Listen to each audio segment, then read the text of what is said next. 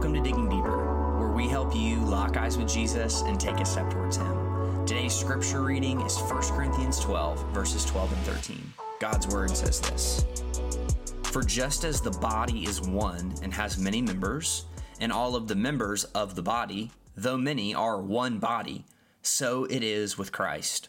For in one spirit we were all baptized into one body, Jews or Greeks, slaves or free, and all were made to drink of one spirit. This passage highlights that when we are baptized, we are connected with Christ and subsequently connected with others who are connected in Christ. Did you see the repetition there of one spirit, one body, one baptism? That all of us as individuals are not baptized in a vacuum, but instead we are baptized into the body of Christ, which is the family of God.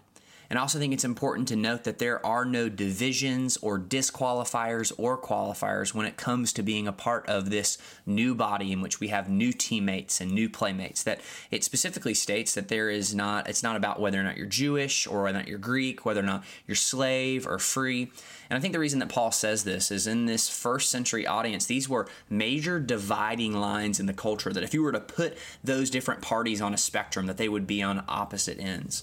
Uh, maybe for in our modern context, this would be Democrat and Republican, or citizen versus immigrant, or black versus white. These categories that have been placed upon us and Paul saying that when it comes to Jesus, when it comes to the people that I'm with, that it is no longer about these dividing lines, but instead it's we are members of one body that is Christ.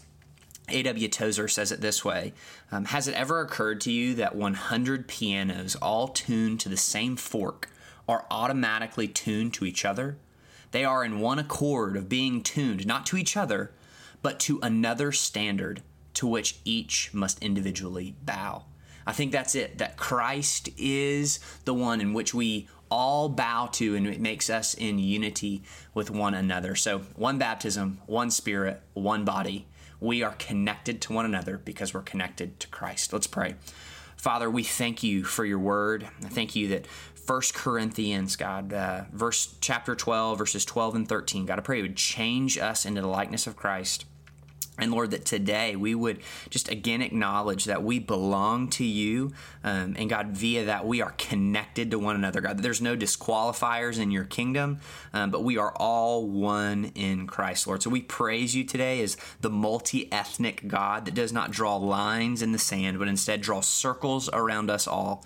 Um, and we call each other brother, we call each other sister because of our one baptism in your one body, Lord. We pray this today in the name of Jesus by the power of the Holy Spirit. Amen.